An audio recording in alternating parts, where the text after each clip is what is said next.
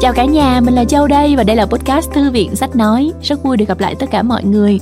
Và ngày hôm nay Châu cùng với mọi người sẽ khám phá thêm một cuốn sách nữa mà rất là được yêu thích trên Phonos các bạn ạ. Và đối với bạn nào chưa biết thì Phonos là ứng dụng sách nói có bản quyền và âm thanh số tại Việt Nam và mình cũng như những à, thành viên khác của Phonos rất là vui khi mà được gặp gỡ các bạn trên podcast này, tức là một cách để chúng ta có thể kết nối với nhau gần gũi hơn.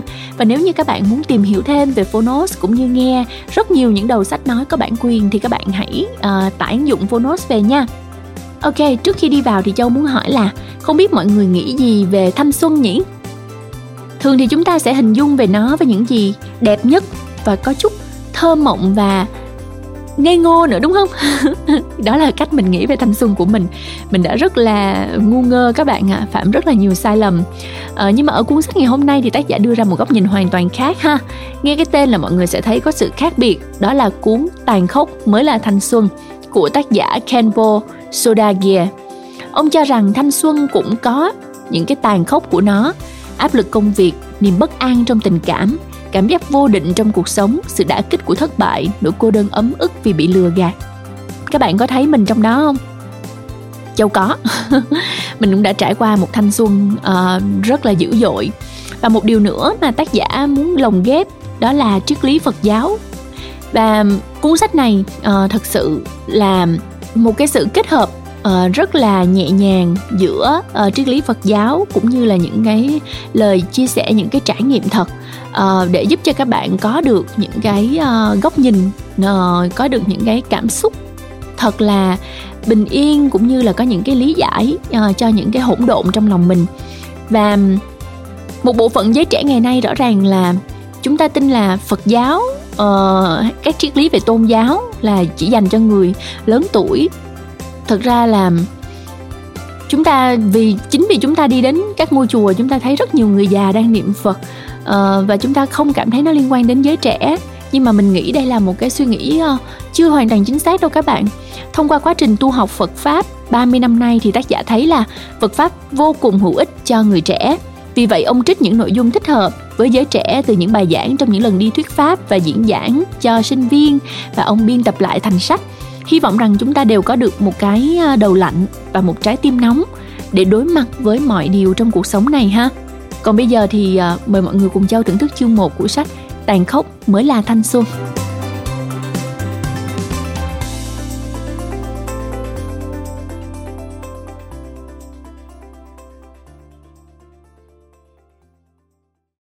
Bạn đang nghe từ Phonos.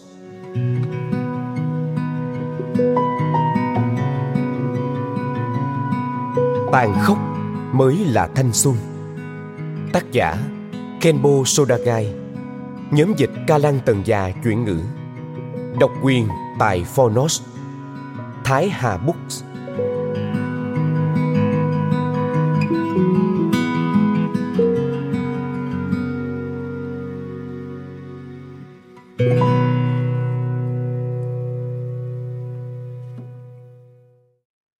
Lời của tác giả.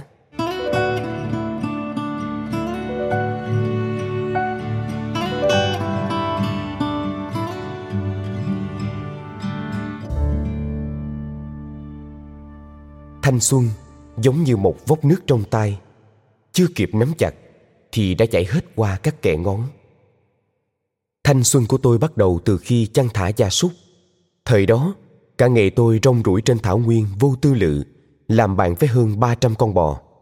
Về sau, tôi 14 tuổi mới đi học tiểu học, 24 tuổi mới xuất gia. Giờ đây thanh xuân không còn nữa. Những năm tháng đó đối với tôi dường như cũng không có kỷ niệm gì đặc biệt và cũng không có điều gì quá hối hận. Từ khi tiếp xúc với phật pháp, mỗi ngày đi qua đều rất ý nghĩa, vô cùng chân thực. Cho nên thanh xuân đối với tôi chỉ là một nấc thang của cuộc đời. Tuy nhiên, vài năm gần đây, sau khi tiếp xúc với một số người trẻ, tôi phát hiện ra rằng có quá nhiều người rất lưu luyến thanh xuân. Họ nói rằng đó là thời kỳ sáng lạng nhất của con người. Tuổi trẻ không biết mùi vị của nỗi sầu có thanh xuân bầu bạn, không phải lo lắng cơm áo gạo tiền, không cần tính toán thành bại được mất. Từ xưa tới nay, người thế gian cũng thường dùng những lời tốt đẹp nhất để ca ngợi thanh xuân. Nhưng thanh xuân có lúc không như vậy, luôn có rắn độc nấp sau những khóm hoa diễm lệ. Cho nên thanh xuân cũng có mặt tàn khốc của nó, áp lực công việc, niềm bất an trong tình cảm cảm giác vô định trong cuộc sống. Sự đả kích của thất bại nỗi cô đơn ấm ức khi bị lừa gạt. Những điều ấy đã khiến các bạn trẻ không tìm được phương hướng, thậm chí còn gây ra các hành vi rất cực đoan. Bởi vậy, sau nhiều lần suy nghĩ, tôi quyết định trích những nội dung thích hợp với giới trẻ từ những bài giảng trong những lần đi thuyết pháp và diễn giảng cho sinh viên, biên tập lại thành sách. Hy vọng thông qua sự chỉ dẫn của phật pháp, người trẻ nhận ra được bản chất của cuộc sống, hiểu rõ được lý thủ xã trong đời có trí tuệ để xử lý mọi việc, chứ không dừng ở những khẩu hiệu suông, lừa mình, lừa người, trốn tránh hiện thực. Chú thích, thủ xã nghĩa là lấy và bỏ, cần hoặc không cần, là một loại tinh thần. Thủ là một loại lĩnh ngộ xã là một loại trí tuệ. Thủ xã là cảnh giới làm người xử thế cao nhất. Các chú thích trong sách đều của người dịch một bộ phận giới trẻ ngày nay hay cho rằng phật giáo là tôn giáo dành cho người già tới bất kỳ ngôi chùa nào cũng thấy rất nhiều người già đang niệm phật dường như không liên quan gì tới giới trẻ đây là một lối suy nghĩ sai lầm thông qua quá trình tu học Phật Pháp 30 năm nay, tôi thấy rằng Phật Pháp vô cùng hữu ích cho người trẻ.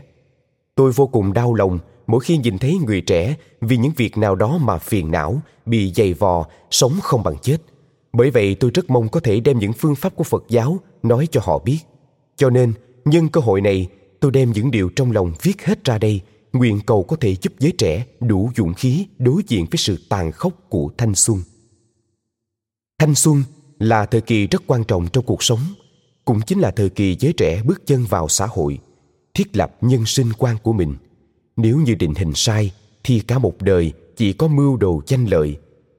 Nhằm đạt được mục đích lãng phí một kiếp người quý báu.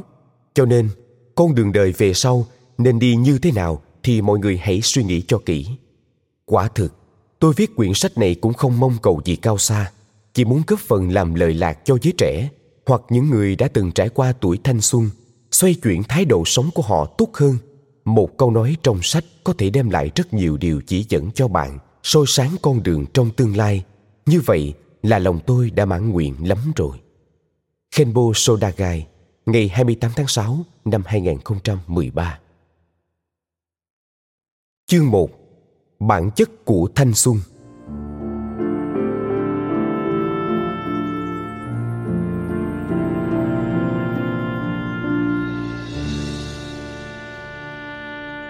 Chúng ta luôn gặp phải khổ đau, nhưng có những người cố ý quên đi, không muốn đối diện, không muốn nhắc tới. Quả thực, khổ đau là một thứ vitamin của cuộc sống. Người quan sát kỹ sẽ tìm ra được gốc rễ, đau một lần rồi thôi người không muốn đối diện sẽ nhiều lần tái phạm cùng một lỗi, gây ra cùng một loại khổ, cùng một loại đau. Vì sao thanh xuân lại tàn khốc?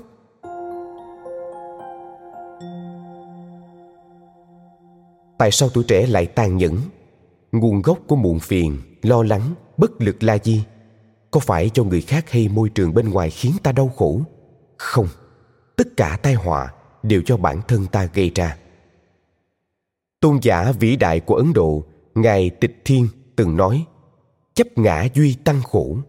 Chỉ cần còn chấp trước ngã thì chắc chắn khổ đau sẽ càng gia tăng. Mọi đau khổ trên thế gian đều do tư lợi sinh ra. Vì vậy cuốn tu tâm thất yếu, bảy điều quan trọng trong việc tu tâm khuyên chúng ta rằng trong cuộc sống bất luận gặp phải khổ đau gì ta nên hiểu đó là do ngã chấp gây ra chứ đừng đổ lỗi cho người khác chỉ khi thoát khỏi xiềng xích của chấp ngã những ngày tháng khốn khổ mới được cải thiện đã biết chấp ngã đáng sợ như vậy chúng ta cứ thử quan sát xem ngã mà ai ai cũng ra sức chấp trước liệu có thực sự tồn tại để trả lời cho câu hỏi này trong cuốn Cộng hòa, Blanton đã lấy một ví dụ rất hay như sau. Có bộ tộc nọ sống trong một cái hang suốt nhiều thế hệ. Họ từ khi sinh ra đã bị nhốt chặt như tù nhân, thậm chí cổ còn bị khóa, không thể quay đầu hay nhìn về bốn hướng, mãi mãi chỉ có thể nhìn thấy bức tường trước mặt. Hàng ngày, phía sau lưng họ có một nhóm người cầm đuốc đi qua đi lại, bóng của nhóm người in trên bức tường chính là hình ảnh duy nhất về thế giới sống động bên ngoài mà họ được nhìn ngắm. Ngày qua ngày họ đều nhìn thấy bóng in trên vách dần thành thói quen. Coi chúng là hình ảnh chân thực nên không có ai muốn thoát khỏi cảnh ngục tù. Họ không biết rằng ngoài kia còn có một thế giới bao la rộng lớn cho đến một hôm, một người tình cờ thoát khỏi xiềng xích, lần theo ánh sáng chạy được ra ngoài hang. Đó là lần đầu tiên trong đời anh ta được nhìn thấy vầng mặt trời rực rỡ. Sau cơn đau do mắt lần đầu tiếp xúc với ánh sáng, được nhìn ngắm hình ảnh thực tế của vạn vật dưới ánh dương, anh mới biết, hóa ra, những hình ảnh in trên vách hang trước kia đều là giả. Người đàn ông vui sướng khi được giải thoát, đồng thời vô cùng thương xót, đồng bào đang bị xiềng xích trong hang. Lòng quyết quay lại, giải thoát và nói cho họ biết về thế giới thực sự ngoài kia. Chẳng ngờ tất cả mọi người đều không tin anh, chế nhạo và cho rằng anh bị điên. Sau cùng đám người trong hang còn dùng gậy đánh chết người đã quay lại hang giải thoát cho chính họ. Câu chuyện này có ý nghĩa gì? Những điều mà chúng ta luôn cho rằng là sự thực, thật ra lại chỉ là ảo ảnh mà thôi rõ ràng người chạy ra khỏi hang đã nhìn thấy những sự vật chân thực. Tại sao không ai tin lời anh? Đây là minh chứng cho điều đã được đề cập trong tác phẩm hồng lâu mộng. Giả tác chân thời, chân diệt giả. Vô vi hữu xứ, hữu hoàng vô. Nghĩa là, coi giả là thật thật thành giả. Coi không là có có lại hóa không. Chúng ta một khi coi giả là thật, thì thật trở thành giả khi không có, coi là có, thì có lại biến thành không. Chúng sinh chấp trước ngã cũng tương tự như vậy. Dù nhìn sự vật có vẻ hiện hữu ngay trước mắt, nhưng thực tế chỉ là ảo ảnh in trên vách hang động mà thôi. Nếu nói ngã là giả, thì cái gì mới là thật? Đó chính là vô ngã. Chúng ta, đặc biệt các bạn trẻ, cần để tâm suy nghĩ về đạo lý vô ngã. Nhân sinh không phải lúc nào cũng có thể ước gì được nấy vì vậy, khi gặp chuyện trắc trở, bất công, thay vì đổ lỗi cho người khác, tốt hơn hết là cố gắng tìm ra gốc rễ khổ đau và từ từ triệt tiêu nó. Nhìn khắp thế gian, không ai không khổ. Nhân sinh vốn dĩ khổ đau, nhưng có thể dựa vào phương pháp do đức phật thuyết giảng để loại bỏ. Bằng cách này bạn sẽ có thêm nguồn hy vọng rời xa khổ đau và đạt được hạnh phúc. Dù gặp phải nghịch cảnh, cũng không cảm thấy bế tắc. Nhiều người khi còn đang trên ghế giảng đường, không hề chuẩn bị kỹ càng cho tương lai. Chỉ tưởng tượng mong luôn rằng, chỉ cần học xong đại học là tôi có thể bước ra ngoài xã hội, thể hiện tài năng, tự do làm công việc mình mơ ước, thích gì làm nấy. Thực ra, khi bạn thực sự bước chân vào xã hội bạn sẽ ngộ ra nhiều chuyện chưa từng nghĩ tới. Ẩn giấu phía sau vinh quang và nụ cười sẽ là hiện thực xấu xí. Khi đó, nếu bạn không có sự trợ lực của tín ngưỡng hay chuẩn bị tâm lý kỹ càng, một khi lý tưởng và thực tế trái ngược nhau, bản thân sẽ cảm thấy bất lực khi đối diện với hiện thực. Lúc đó, giả sử nếu bạn có thể nhận ra nhân sinh vốn chỉ là khổ đau, nhưng có thể dựa vào phương pháp được đức phật thuyết giảng để loại bỏ thì bạn sẽ có thêm nguồn hy vọng rời xa khổ đau, đạt được hạnh phúc. Gặp phải nghịch cảnh cũng không cảm thấy bế tắc. Đức phật từng dạy chúng ta rằng, ba cõi không an như ở trong nhà lửa. Chú thích. Nguyên văn, tam giới bất an, do như hỏa trạch. Câu này xuất phát từ kinh diệu pháp liên hoa, ý chỉ trong cả ba cõi, sắc giới, dục giới, vô sắc giới đều không thể thoát được khổ đau, giống như sống trong ngôi nhà đang cháy, vô cùng đau khổ. Duy chỉ có phật pháp mới có thể phổ độ chúng sinh. Nhân sinh trên thế gian vốn dĩ khổ đau nhiều, hạnh phúc chẳng bao nhiêu. Điều này một số người có lẽ chưa nhận ra.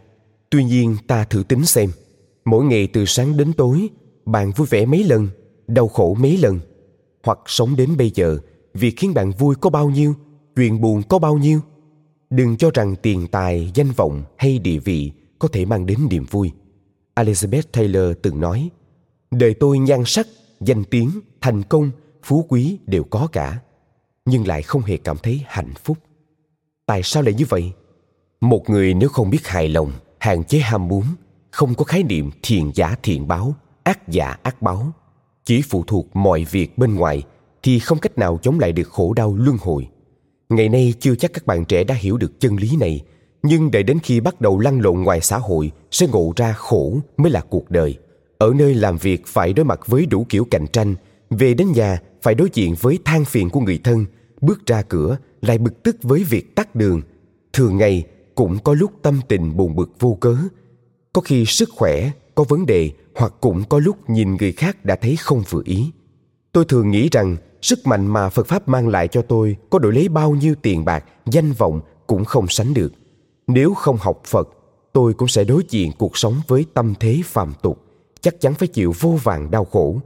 Ví dụ, khi nảy sinh mâu thuẫn với người khác, nghĩ không thông, rất dễ gây hấn hoặc thậm chí hận thù đối phương cả một đời. Nhưng khi học phật rồi, phần lớn khổ đau đều có thể được giải trừ thông qua giáo lý nhà phật. Nhiều lúc cơ thể và tâm trí có thể được điều chỉnh ngay lập tức. Thậm chí, có khi kết quả không nhìn ra ngay được. Nhưng ít nhất, tôi hiểu được rằng đau khổ bắt nguồn từ nghiệp lực của chính bản thân mình. Bằng cách này, dù chuyện gì xảy ra, ta vẫn sẽ vui vẻ đón nhận, bình tĩnh đối mặt, chứ không chìm đắm trong đau khổ không cách nào thoát ra. Trưởng thành từ khổ đau. Đau khổ là bước đệm cho thiên tài, là gia tài đối với người có năng lực. Còn đối với kẻ yếu lại chính là vực sâu thâm thẳm. Thông thường mọi người đều cho rằng hạnh phúc và đau khổ là hai phạm trù riêng biệt, như nước với lửa không thể dung hòa. Nhưng có thể tìm ra hạnh phúc từ trong nỗi đau, nhìn rõ đau khổ, tồn tại trong niềm vui, đó mới là bậc cao minh trí giả. Rất nhiều người khi nhắc đến đau khổ liền tránh như tránh tà, mà không biết rằng nó cũng có mặt lợi. Đau khổ có thể làm tiêu tan cảm giác vượt trội, xua tan sự kiêu ngạo, giúp bạn biết thương cảm với nỗi đau của chúng sinh, giúp ta nhìn rõ chân tướng sự việc, hiểu được việc gì nên làm, việc gì không nên làm. Do đó, khổ đau không phải là không có ích lợi. Mấu chốt ở việc bạn có thể tinh chế dưỡng chất từ nó hay không mà thôi. Trong phật giáo, cách đối mặt với đau khổ hoàn toàn không giống với nhân gian người đời rất sợ nghịch duyên và đau khổ. Họ thường lui tới chùa chiền thắp hương bái phật, xin bồ tát hoặc phù hộ tránh bệnh bất nạn thăng quan phát tài, bình an hạnh phúc. Nhưng trong phật giáo đại thừa, chỉ có một cách có thể biến đau khổ thành hữu dụng.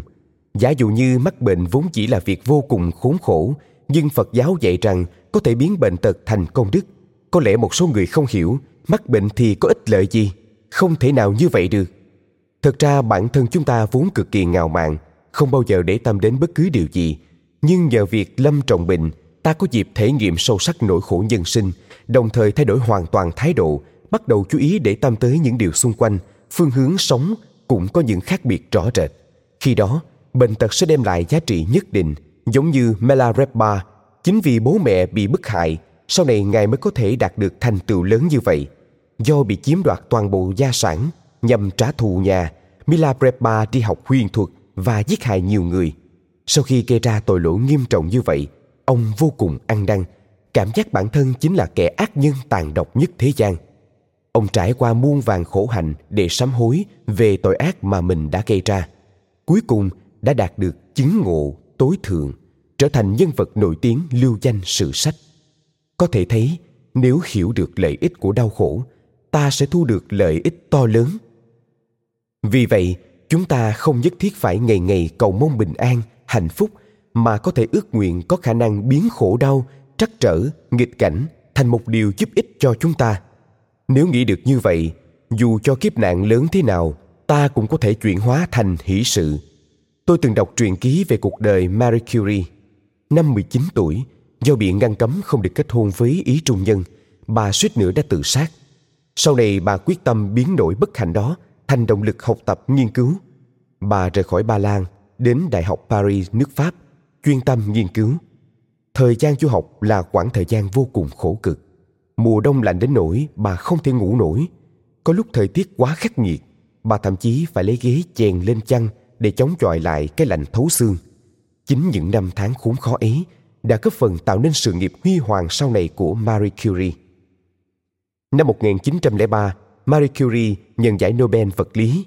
Năm 1911, và được giải Nobel hóa học. một người phụ nữ nhỏ bé hai lần nhận giải Nobel thật hiếm có trong lịch sử. Lý do giúp bà đạt được thành công rực rỡ như vậy không thể không kể đến mối tình tan vỡ năm xưa cùng với những tháng ngày du học vất vả. Không có những khổ đau trước đây thì không thể nào có một Marie Curie tài năng xuất chúng sau này. Balzac cũng từng nói, đau khổ là bước đệm của thiên tài, là gia tài đối với người có năng lực, còn đối với kẻ yếu lại là vực sâu thâm thẳm. Con người cần hy vọng, trường hợp tốt nhất và dự tính trường hợp xấu nhất. Phật giáo tin rằng bất kỳ sự trắc trở nào trong cuộc sống cũng đều có thể chuyển hóa thành cơ hội tốt để thành công hiện nay rất nhiều bạn trẻ thiếu kỹ năng đối mặt với đau khổ. Các bạn luôn nghĩ rằng, cuộc đời này tràn ngập niềm vui, nhất định luôn bình an thuận lợi, không thể nào gặp chuyện bất trắc. Tuy nhiên, thực tại không bao giờ như vậy. Sóng gió bất ngờ ập tới, có thể khiến cuộc sống của bạn chao đảo. Bởi vậy, ngay cả khi đang vui vẻ hạnh phúc, ta cũng cần chuẩn bị tâm lý cho trường hợp nếu hạnh phúc bị hủy hoại. Chúng ta nên ứng phó ra sao? Ví dụ, hiện tại khi đang dư giả ta cũng cần nghĩ tới việc, nếu sau này phá sản, trở nên nghèo khổ, mình sẽ sống thế nào? Khi gia đình đang êm ấm, thì cần nghĩ xem, nhỡ gia đình gặp chuyện, mình sẽ xử lý ra sao? Nếu có chuẩn bị từ trước, khi gặp khó khăn cũng không câu mày nhăn mặt. Càng không bị suy sụp, các bạn trẻ thường khá cố chấp trong chuyện tình cảm. Cứ nghĩ rằng người yêu là ngọn nguồn của hạnh phúc. Bởi đặt kỳ vọng quá lớn, nên khi bị phản bội thì khó lòng chấp nhận thực ra chỉ cần thay đổi góc nhìn, họ rời xa ta, có thể lại chính là cơ hội giúp ta sau này tìm được người tốt hơn. Phật giáo cho rằng tất cả mọi bất hạnh trong cuộc sống đều có thể chuyển hóa thành cơ hội thành công. Do vậy, khi xảy ra chuyện không vui, hãy tìm ra cơ hội từ trong nghịch cảnh. Như vậy, nếu bị người khác mắng mỏ, ta sẽ coi đó là cơ hội luyện tập an nhẫn. Khi bị công ty đuổi việc, cũng không mất đi lòng tin, nỗ lực tìm kiếm hướng đi mới. Trương hải địch từng nói dù đôi cánh có bị chặt đứt, tâm trí tôi vẫn sẽ bay lên. Đây là cảm nghĩ của một người đang ngồi trên xe lăn, một tinh thần rất đáng hoan nghênh. Sự khác biệt giữa người với người vô cùng lớn. Một số người cực kỳ yếu đuối, gặp phải nghịch cảnh không chịu nổi đả kích, chỉ một thất bại nhỏ cũng khiến họ gục ngã. Một số người lại có khả năng dũng cảm đối mặt với khổ đau. Dù cho nghiệp chướng trùng trùng, họ vẫn có thể mạnh mẽ đứng dậy. Vì vậy chúng ta nên thử ngẫm xem bản thân là người yếu đuối hay kiên cường. Tôi từng nhìn thấy một bức tượng điêu khắc ở thư viện có tên là lựa chọn. Hình dáng bức điêu khắc khá độc đáo. Một người treo lơ lửng trên không trung, hai tay dang rộng, đang bị rất nhiều cánh tay kéo về hai phía. Hình tượng này có ý nghĩa gì vậy? Nó ám chỉ con người trong quá trình chọn lựa, sẽ bị chằng xé giữa chính nghĩa và bóng tối, yêu và hận, hạnh phúc và bi thương. Vì vậy tôi nhận ra rằng chúng ta cần có một cái nhìn toàn diện. Một mặt giác ngộ chính đạo, mặt khác phải đối mặt với bóng tối. Bên cạnh việc mơ ước thành công, cũng cần sẵn sàng nghênh đón thất bại. Nếu có thể chuẩn bị như vậy, bất luận xã hội phức tạp đến đâu, bạn sẽ vẫn hoàn toàn thoải mái. Bạn có hạnh phúc không? Xưa nay con người luôn tin rằng đạt được một tiêu chuẩn nào đó mà ngoại cảnh quy định là có được hạnh phúc. Nhưng thật ra có được những tiêu chuẩn đó rồi chưa chắc đã thực sự hạnh phúc. Người đời bận rộn từ sáng đến đêm chỉ để theo đuổi hạnh phúc. Nhưng rốt cuộc đạt được cái gì? Phần lớn là khổ đau với nhiều mức độ khác nhau. Lý do có việc trái ngược này là bởi không nhận ra chân tướng của hạnh phúc.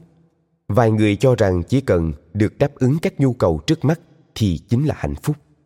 Năm 2009, nước Anh đã tổ chức một cuộc thi viết luận Ai là người hạnh phúc nhất? Từ một triệu bài thi từ khắp nơi trên thế giới gửi về, ban giám khảo chọn ra được bốn người hạnh phúc nhất. Bác sĩ ngoại khoa hoàn thành một cuộc phẫu thuật. Đứa bé xây lâu đài cát trên bãi biển. Người mẹ tắm cho đứa con thơ. Cô dâu mới cùng hôn phu sánh bước trên thảm đỏ tiến vào lễ đường. Trong con mắt thế gian, bốn người này cực kỳ hạnh phúc được chọn ra từ hàng ngàn hàng vạn trường hợp. Nhưng nếu phân tích kỹ, thì họ có thực sự hạnh phúc? Đáp án là chưa chắc. Đứa trẻ khi chơi đùa ở bãi biển, nếu lâu đài mất bao công sức dựng nên, bị nước biển cuốn đi, hạnh phúc của nó liệu có còn? Người mẹ tắm cho đứa con thơ. Nếu đứa con sau khi khôn lớn không hiếu thuận, người mẹ lẽ nào không đau khổ? Vì bác sĩ phẫu thuật thành công lần này, nhưng lần sau thất bại thì sẽ ra sao? Khi thực sự bước chân vào cuộc sống hôn nhân với người mình yêu, cuộc sống liệu có êm ấm hạnh phúc? Vạn pháp trong phật pháp đều là vô thường. Vì vậy, một số việc không nên chấp trước quá mức. Nếu cho rằng giàu có hay kết hôn là hạnh phúc, thì bạn cũng nên nghĩ tới việc bạn sẽ làm thế nào nếu tất cả những điều bạn mong ước đều tan biến. Khi đó, có còn cái gọi là hạnh phúc nữa không? Lại có người cho rằng rời xa đau khổ giả dụ hiện tại bị đau đầu, một lát sau không còn đau nữa, cũng là một loại hạnh phúc. Helen keller, nhà văn mù nổi tiếng người mỹ, từng nói, nếu cho bà ấy ba ngày nhìn thấy mọi vật xung quanh, bà sẽ là người hạnh phúc nhất thế gian. Cựu tổng thống nam phi nelson mandela, người đoạt giải nobel hòa bình, phải ngồi tù 27 năm vì chống lại nạn phân biệt chủng tộc. Sau này có viết trong cuốn hồi ký rằng quãng thời gian trong ngục hàng ngày được phơi nắng nửa tiếng chính là điều hạnh phúc nhất trong đời. Tất nhiên, nếu xét theo quan điểm về hạnh phúc của họ, khi đem ra đối chiếu, hầu hết mọi người đều đang sống trong hạnh phúc. Vậy mà hiện thực thì không giống như vậy. Đôi mắt của chúng ta có thể nhìn thấy ánh sáng, mỗi ngày cũng có thể sưởi nắng nửa giờ, nhưng đâu phải ai cũng có cảm giác hạnh phúc. Từ xưa đến nay, con người luôn tin rằng đạt được một tiêu chuẩn nào đó mà ngoại cảnh quy định là đạt được hạnh phúc. Nhưng thực ra đạt được những tiêu chuẩn đó rồi, chưa chắc ta hạnh phúc một cách thực sự. Vì vậy, nếu xem xét một cách kỹ lưỡng, ta không khó để nhận ra hạnh phúc và ngoại cảnh không hề có mối liên hệ quá chặt chẽ. Hạnh phúc chỉ là cảm giác thỏa mãn của nội tâm ta mà thôi. Đừng lấy tiêu chuẩn bản thân đi áp đặt vào người khác. Anh không phải là cá, sao biết được cá vui? Dùng nhãn quan của bản thân phủ định hạnh phúc của người khác là một điều sai lầm. Chú thích, nguyên văn, tử phi ngư, yên tri, ngư chi lạc. Câu chuyện có nguồn gốc từ thiên thu thủy trong sách nam hoa kinh của trang tử. Truyền kể, một hôm trang tử với bạn thân huệ tử dạo chơi trên sông hào lương. Trang tử bèn nói, con cá du bơi lội thông dong, đó là niềm vui của cá. Huệ tử bèn hỏi anh không phải là cá, sao biết được cá vui? Trang tử đáp lại, anh không phải là tôi, làm sao biết được tôi không biết cá vui hay không? Huệ tử, tôi không phải là anh, nên chắc chắn không biết. Anh vốn không phải là cá, anh không biết được cá vui. Điều này có thể khẳng định. Trang tử nói, xin hãy quay lại lúc ban đầu. Anh hỏi tôi sao biết cá vui? Như thế anh đã biết rằng tôi biết cá vui, nên hỏi tôi. Còn tôi biết được điều đó trên cây cầu sông hào. Một người có hạnh phúc hay không không thể nhìn bề ngoài mà phán đoán được. Một lần, nhà triết học người anh rousseau đến tứ xuyên công tác. Ông và cộng sự ngồi trên một chiếc kiệu tre, hai chỗ ngồi, để lên núi nga mi. Khi đó đang là mùa hè nóng bức. Kiều phu mệt đến nỗi đổ mồ hôi hột. Rousseau thầm nghĩ, những người kiều phu chắc hẳn rất hận người ngồi trên kiệu. Trời thì nóng bức, còn phải khiêng họ lên núi cũng có thể họ đang nghĩ, tại sao tôi là người khiên kiệu mà không phải là người ngồi kiệu suốt quãng đường Russo cứ nghĩ mãi về câu hỏi đó. Lên đến lưng chừng núi Russo cho những người khiên kiệu dừng lại nghỉ ngơi. Ông xuống kiệu quan sát tỉ mỉ biểu cảm của họ. Không ngờ những người khiên kiệu vẫn vui vẻ cười nói, không hề có chút gì oán trách thời tiết nóng bức hay người ngồi kiệu ngược lại, còn cao hứng kể cho Russo chuyện cười quê hương họ và hỏi Russo các chuyện ở nước ngoài. Nếu nhìn bề ngoài, thời tiết nóng nực là phải khiêng người ta lên núi là một việc khổ cực, không lời nào tả xiết. Nhưng kiều phu vẫn vui vẻ như thường, có thể thấy hạnh phúc kỳ thực không liên quan đến ngoại cảnh bên ngoài. Sau này trong một cuốn sách, rousseau thuật lại câu chuyện ấy và đưa ra kết luận. Dùng nhãn quan của bản thân phủ định hạnh phúc của người khác là một điều sai lầm. Vì vậy, đánh giá một người có hạnh phúc hay không không thể chỉ dựa vào biểu hiện bên ngoài. Gặp những người không tiền, không quyền, đừng nghĩ rằng họ không hạnh phúc. Nhìn thấy người hào hoa, phú quý, cũng đừng nghĩ họ chắc chắn hạnh phúc. Xa xưa có một vị vua, bạn bè nói với ông rằng, ngài thật là hạnh phúc.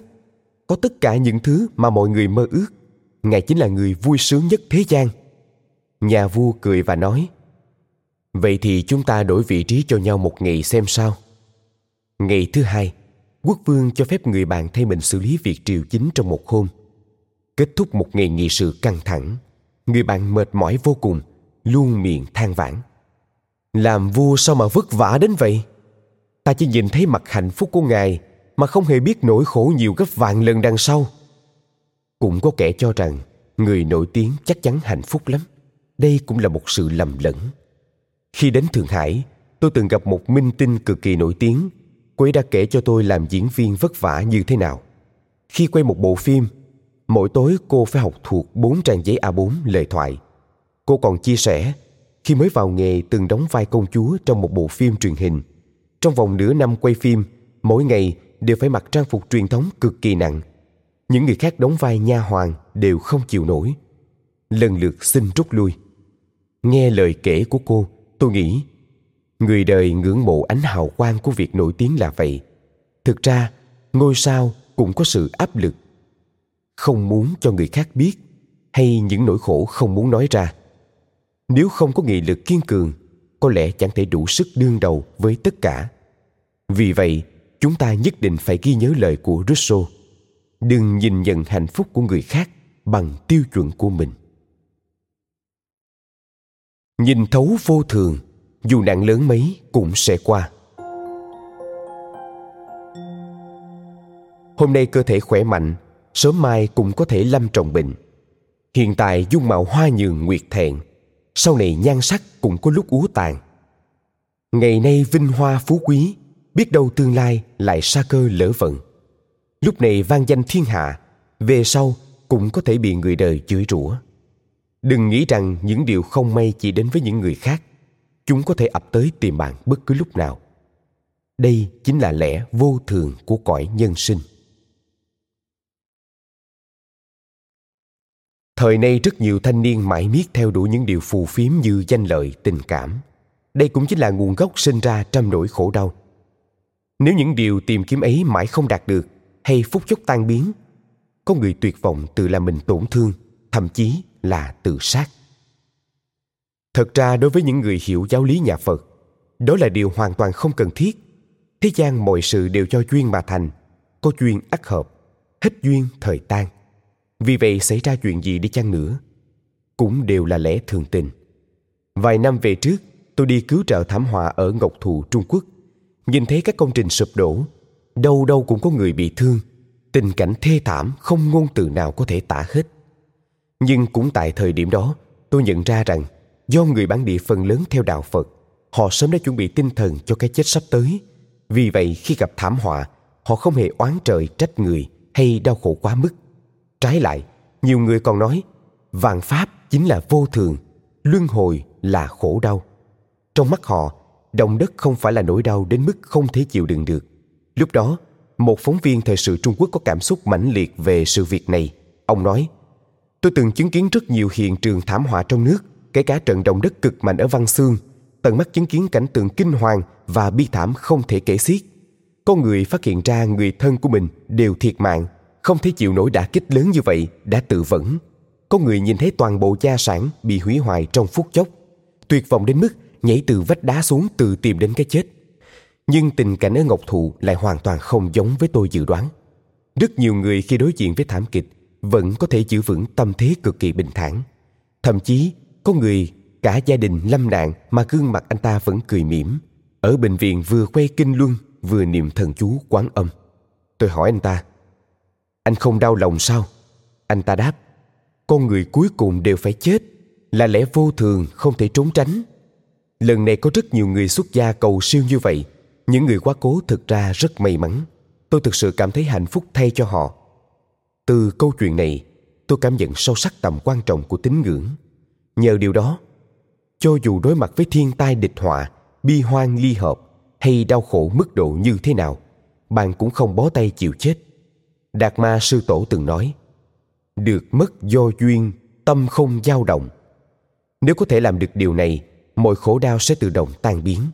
Có thể bạn tạm thời chưa thể đạt được cảnh giới như vậy, nhưng chỉ cần chú ý mài dũa theo câu nói đó, nội tâm sẽ hoàn toàn thay đổi.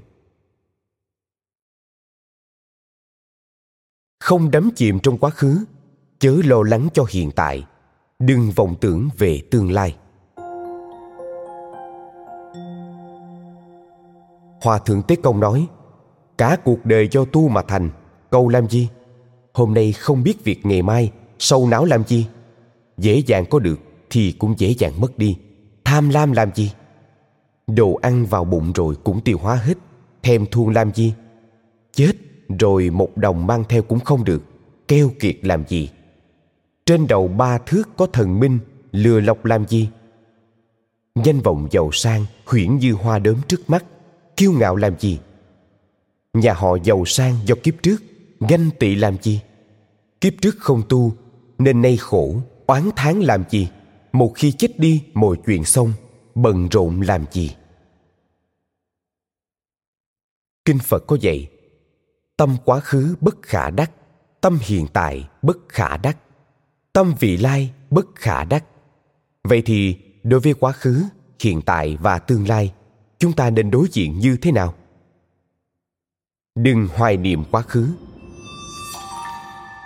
Không ít người cứ mãi lưu luyến những chuyện đã qua. Trước đây yêu đương thế nào, thành tích đạt được tốt ra sao, kiếm tiền dễ dàng như thế nào? Kỳ thực, tất cả những cảm giác của quá khứ cay đắng cũng được, vui vẻ cũng được. Giống như những gợn sóng trong nước đã biến mất không để lại dấu vết, không cần cứ mãi nhắc lại đắm chìm trong đau khổ hay vinh quang của quá khứ là một sự lãng phí thời gian. Đối với những điều trong quá khứ, tốt nhất không nên nghĩ đến hay nhắc lại, bởi vì có nghĩ hay nhắc đến cũng không có tác dụng gì. Vô cấu quan tôn giả từng nói, chú thích, vô cấu quan tôn giả long chen ba long chen brabjam 1308-1364 là bậc đại sư vĩ đại của Phật giáo Tây Tạng và dòng Ninh Mã, được coi là một trong tam đại văn thù của xứ tuyết vực. Mọi việc của ngày hôm qua giống như giấc mơ của ngày hôm qua. Tất cả đều đã trôi qua, không cần phải hoài niệm về chúng nữa. Nếu bạn không thể ngừng hoài niệm quá khứ, vậy hãy ngẫm về quan điểm vô thường và quy luật thịnh suy ly hợp. Ví dụ, những người từng giàu có trong quá khứ giờ đang suy sụp, không một xu dính túi. Những người từng cơm không đủ ăn, áo không đủ mặc, giờ đây lên như diều gặp gió, vang danh thiên hạ. Ngày xưa gia đình sống cùng nhau vui vẻ hạnh phúc, bây giờ lại lưu lạc bốn phương, bặt vô âm tính. Có thể thấy rằng thế gian này không có gì đáng tin cậy. Nếu bạn luôn có thể nghĩ về quy luật vô thường này, bạn sẽ luôn có tâm thế chuẩn bị dù cho gặp bất cứ điều gì trong cuộc sống. Đừng vọng tưởng về tương lai.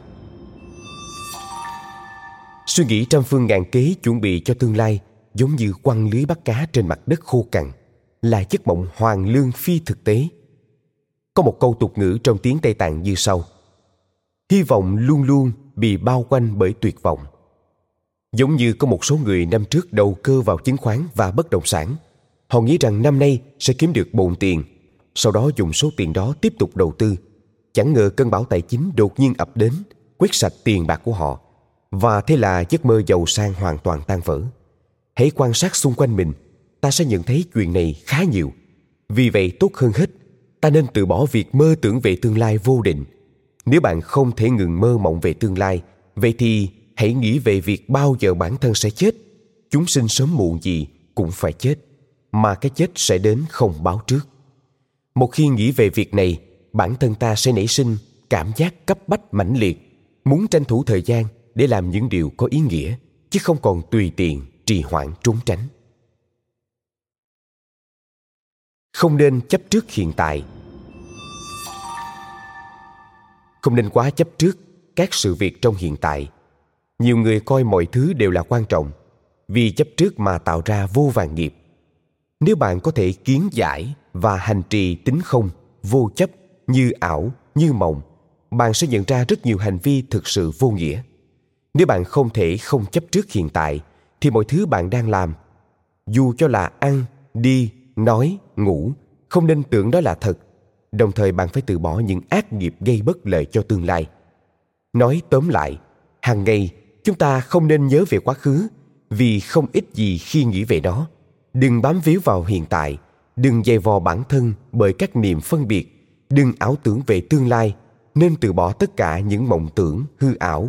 Ít nhất, nếu không thể loại bỏ niềm phân biệt, thì bạn nên dựa vào chánh tri chánh niệm, chuyển biến nó thành đạo dụng.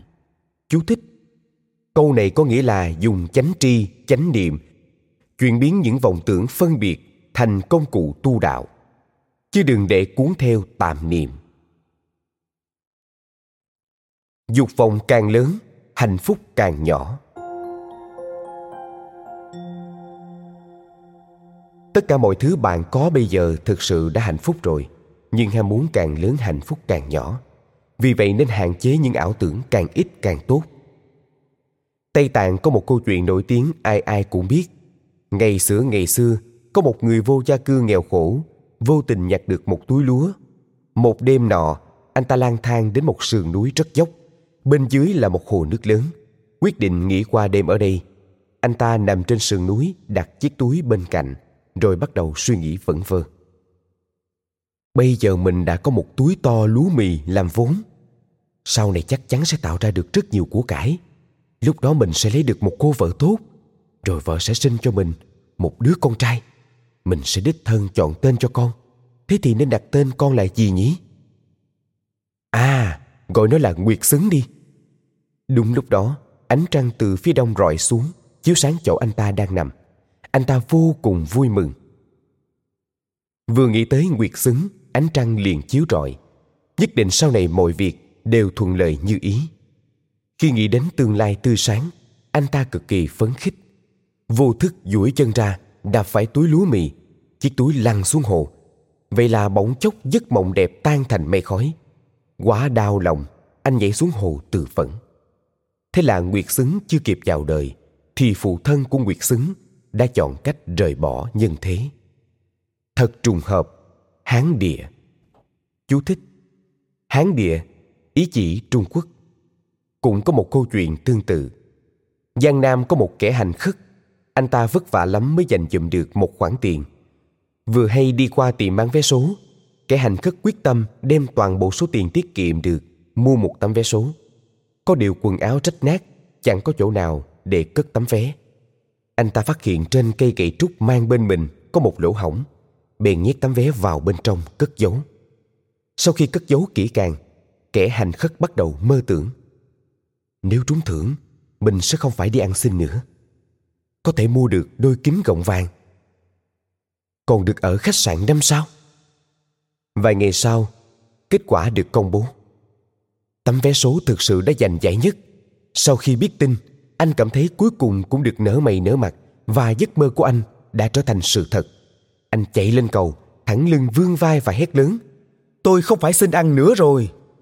Anh ta vung cây gậy trúc vẽ một vòng cung tuyệt đẹp cây gậy rơi tõm xuống dòng nước đang cuộn chảy.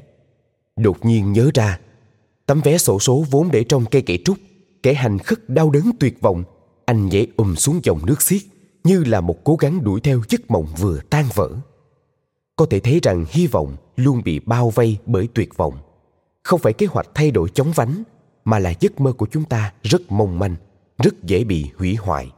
Do đó, chúng ta không nên ôm quá nhiều mộng tưởng về một tương lai xa vời. Người thế gian không tin có nhân quả, nhưng nhân quả nào có tha cho ai? Những kẻ hay làm điều xấu nghĩ rằng mình thông minh. Những gì họ đang làm thân không biết, quỷ không biết. Nhưng họ không biết rằng nhân quả phải nhận đấy không hề dễ chịu. Sớm muộn gì, họ cũng phải trả giá cho tất cả hành động của mình theo quan điểm của phật giáo, thế gian có hai loại hành vi, một là cao thượng và hai là thấp hèn.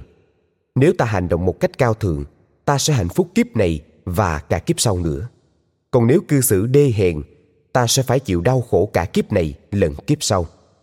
Tại sao lại như vậy? Đó là bởi quy luật nhân quả. Vì vậy tất cả mọi người đều phải đặc biệt chú ý đến nhân quả. Đại sư ấn quang từng kể một câu chuyện như sau có một cặp sinh đôi dung mạo giọng nói giống hệt nhau từ nhỏ đến lớn gắn bó như hình với bóng hơn nữa họ đều đã có vợ con. Đến năm 31 tuổi, hai anh em trên đường đi thi, có dừng chân tại một quán trọ để nghỉ ngơi. Quán trọ có một quá phụ xinh đẹp. Ban đầu cô ta dụ dỗ người anh, nhưng người anh cương quyết cự tuyệt, đồng thời nhắc nhở em trai phải cẩn thận. Người em ngoài mặt vân dạ, song vẫn lén lút quan hệ với cô quá phụ kia. Thậm chí còn hứa hẹn sau khi thi xong sẽ cưới cô ta làm vợ. Khi công bố bản vàng, người anh đổ đạt, còn người em thì bị đánh trượt. Người em vẫn lừa cô quá phụ. Đợi ta lên kinh nhận chức rồi sẽ về lấy nàng. Còn nói lộ phí không đủ, khiến cô gái đem hết tiền tiết kiệm đưa cho hắn.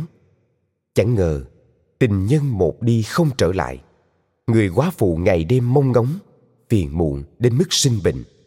Cô ta cứ tưởng cặp song sinh này là một người, bèn viết cho người anh trai một bức thư rồi bỏ đi không rõ tung tích.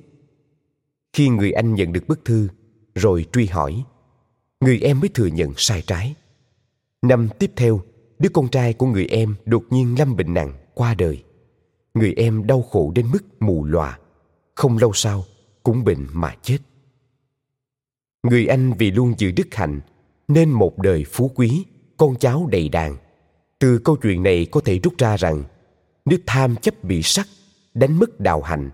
Chẳng cần nói đến báo ứng đời sau, ngay kiếp này sẽ nhận lấy vô vàng cây đắng. Có lẽ sẽ có người thắc mắc, tại sao có người kiếp này độc ác, làm rất nhiều chuyện xấu xa, nhưng vẫn sống vui vẻ hạnh phúc? Thực ra chỉ là vì tạm thời báo ứng chưa tới mà thôi. Niềm vui mà họ đang có sẽ không thể tồn tại lâu được giống như một người đã uống thuốc độc. Khi độc tính chưa phát tác, có khi thậm chí họ cảm thấy rất thoải mái, nhưng chẳng bao lâu, cũng sẽ phải hứng chịu sự đau đớn, sinh mệnh khó giữ khi chúng ta làm việc thiện chắc chắn ta sẽ thu hút niềm vui đến. Nếu tạo ác nghiệp, chúng ta sẽ phải hứng chịu đau khổ. Đừng nghĩ rằng lợi dụng được người khác một chút. Nói dối một vài câu chỉ là chuyện nhỏ, tưởng như không đáng kể. Nhưng thực tế bạn đã gieo hạt giống khổ đau cho mình vì vậy bất cứ ai trân trọng bản thân nên trân trọng với nhân quả Thời Đức Phật còn tài thế, em gái của một vị tôn giả là công chúa, không may mắc bệnh hiểm nghèo, da thịt thối rữa. Tôn giả khuyên công chúa chăm làm việc thiện, bán trang sức, châu báu, đi xây dựng điện thờ phục vụ cho dân chúng. Đồng thời trong quá trình xây điện, hàng ngày đến đó xách nước, quét dọn. Công chúa làm theo lời dạy, bên tinh quả nhiên cải thiện rõ rệt. Sau khi điện thờ xây xong, Đức Phật và quyến thuộc của Ngài được mời đến làm khách. Lúc đó công chúa hỏi Phật Tại sao bản thân lại mắc căn bệnh đáng sợ như vậy? Đấng từ phụ mới trả lời rằng Kiếp trước công chúa là một hoàng hậu. Vì hoàng thường sùng ái một vũ nữ Khiến cô vô cùng ghen tức. Cô đã hạ lệnh cho người rải phấn ngứa lên giường Và thân thể vũ nữ Khiến cô ta vô cùng đau đớn. Chính vì hành vi độc ác ấy nên kiếp này công chúa phải chịu đựng căn bệnh da liệu quái ác. Sau khi được Đức Phật khai sáng, Công chúa bắt đầu nhận được quả ngọt, da dẻ dần trắng mịn, ngày càng xinh đẹp. Theo giáo lý nhà phật, nhiều căn bệnh quái ác có mối liên hệ chặt chẽ với nhân quả báo ứng. Vì vậy, thông thường nếu mắc phải bệnh do điều này, thì ngoài việc kết hợp tìm thầy thuốc chữa trị, tốt nhất nên làm thật nhiều việc thiện. Thật ra vẻ ngoài của con người không quan trọng mặt đẹp hay không cũng chẳng sao. Mấu chốt là nội tâm một lòng tin tưởng nhân quả. Nếu thực sự quý trọng bản thân, không muốn đời đời kiếp kiếp chịu đau khổ, thì tuyệt đối đừng gây ra ác nghiệp.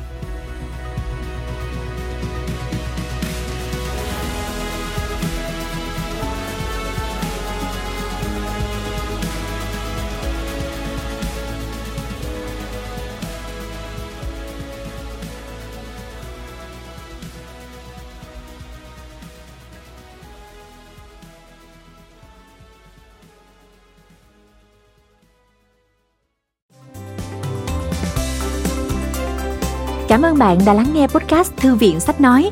Tải ngay ứng dụng Phonos để nghe trọn vẹn sách nói của kỳ này bạn nhé. Hẹn gặp lại bạn trong các podcast sau.